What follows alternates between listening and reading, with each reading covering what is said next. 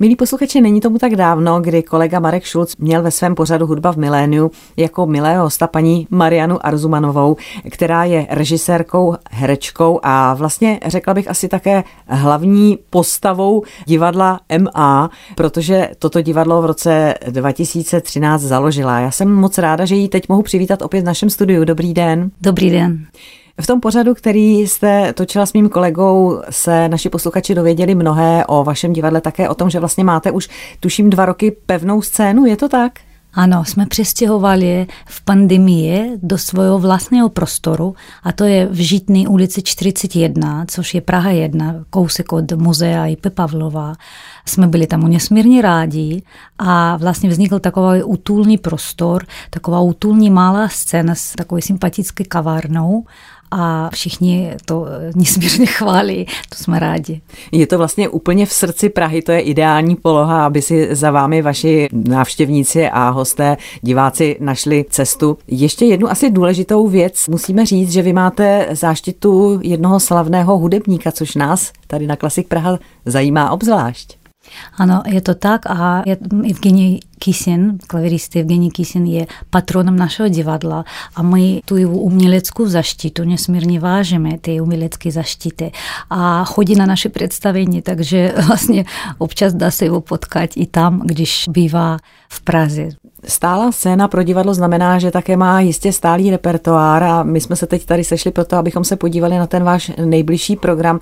Vy máte na svém repertoáru stále ještě tu první hru, se kterou jste začínali, která se jmenuje, pokud se nepletu, Buenos Aires a stále ji hrajete. Buenos Aires vystupte, ano, hrajeme to od, od roku 2013. Mělo to víc než 100 repríz za sebou a cestovali jsme s tím představením po celé České republice. A to stále v repertoáru je, je to neverbální představení a proto vlastně rádi na to koukají nejen Češi, ale i cizinci, kteří často mají tady hlad a vyhlíží kulturní život. A jinak teď je to začalo znovu být bohužel aktuální jako celý náš repertoár, co jsme možná ani takhle neplánovali, ani chtěli, než možná jen tušili, protože vlastně je to hra o emigraci, o migraci v první půlce 20. století, co mohlo donutit každého člověka za dně na den pozbírat kufr a v podmínkách říjnové revoluci nebo 33. rok Berlín, Německo a tak dále, vzít, nasbírat, nachystat kufr a odstěhovat. Hmm. Pokud se týče hudby, tak Buenos Aires ve mně evokuje hudbu Astora Piazzoli nebo tango. Jaká je tam ta hudební složka? Každá scéna v podstatě udělena na hudbu dramaturgicky a i, řekněme, folklorně nebo prostě sociálně odpovídá té zemi, o který jde v této scéně. Třeba v italské scéně tam zní rumba od Nina Rota a v polské scéně zní Chopin a Storpiecolo zní v té scéně, kde podstatní jsou hously a to zapomenutí, oblivion, ano, odpovídá dramaturgické složce, protože dvě hlavní postavy se loučí, protože jedna herečka musí odejít do koncentráka, je to Praha, 40. rok.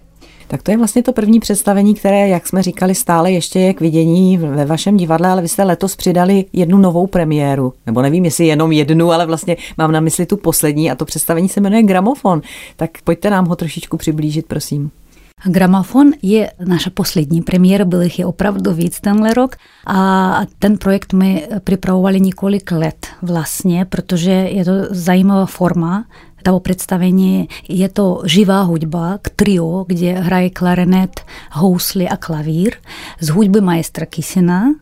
A je to neverbální divadlo, protože všechno, co se odehrává v tom příběhu vztahu vězenkyni koncentračního tábora a dozorce, vězenkyně odešla do koncentráku, nechala svoje děcko a tam u děcku nechala knížku, abecedu, slabikář a v podstatě v svých myšlenkách a v těch utrpěních, které zažívá v koncentráku, se snaží propojit v svém světě fantazii se svým malinkým synem.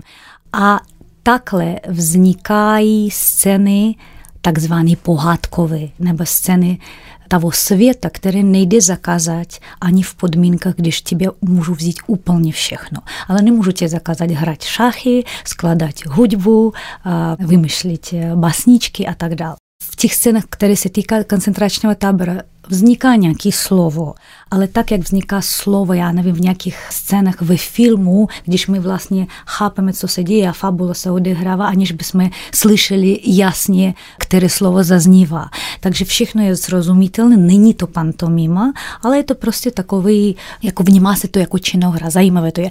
A v té složce snu z kouzelné, opravdu kouzelné hudbu Evgenia Kisina vzniká ten svět, ve kterém dokážou lidi nebýt zvířátkami, milovat, se vznášet a snít.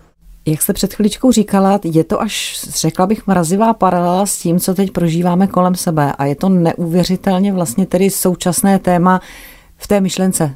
Ne samozřejmě v tom zpracování, no v tom konkrétním příběhu, ale v té myšlence. A je to, jak říkám, teď děsivá paralela toho, co prožívají mnozí lidé kolem nás. To je tak, je to strašně. Nikdy jsem nevěděla třeba, že se ocítím v situaci, že budu se cítit jako Němci, kteří bojovali proti fašismu v 40. nebo koncem 30. let v Německu, kteří bojovali proti Hitlera, tak samozřejmě bolest nesmírnou cítím i kvůli lidem, kteří jako doteď bojují proti tomu.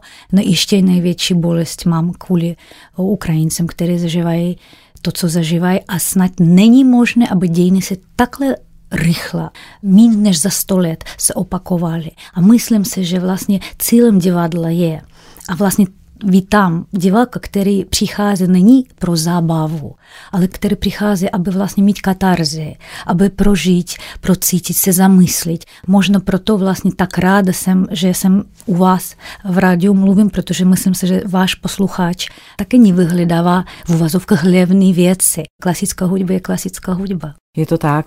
A to představení Gramofon v té nejbližší teď repríze bude, jak se dívám do vašeho programu, v neděli 3. dubna a potom ve čtvrtek 28. dubna. Ostatně podrobnosti jsou na vašich webových stránkách, na stránkách divadla MA. My jsme zmiňovali dvě představení, která teď v té nejbližší době bude, tedy Buenos Aires a Gramofon. Pojďme ještě ve stručnosti říct, které další tituly třeba v těch nejbližších dnech v dubnových budou.